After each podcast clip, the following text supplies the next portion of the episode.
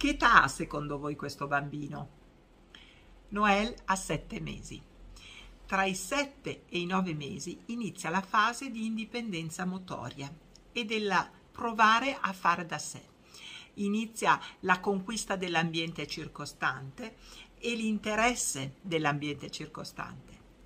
A quest'età iniziano a star seduti da soli, quindi avere più possibilità di muovere le mani e quindi di prendere gli oggetti, magari di lanciarli a terra per sperimentare la gravità iniziano a strisciare, in qualche modo a muoversi nell'ambiente circostante, quindi attenzione a tutti gli oggetti pericolosi che ci possono essere attorno.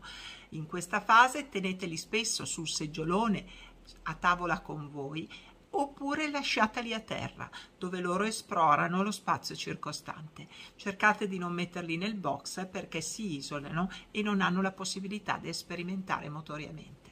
Ciao!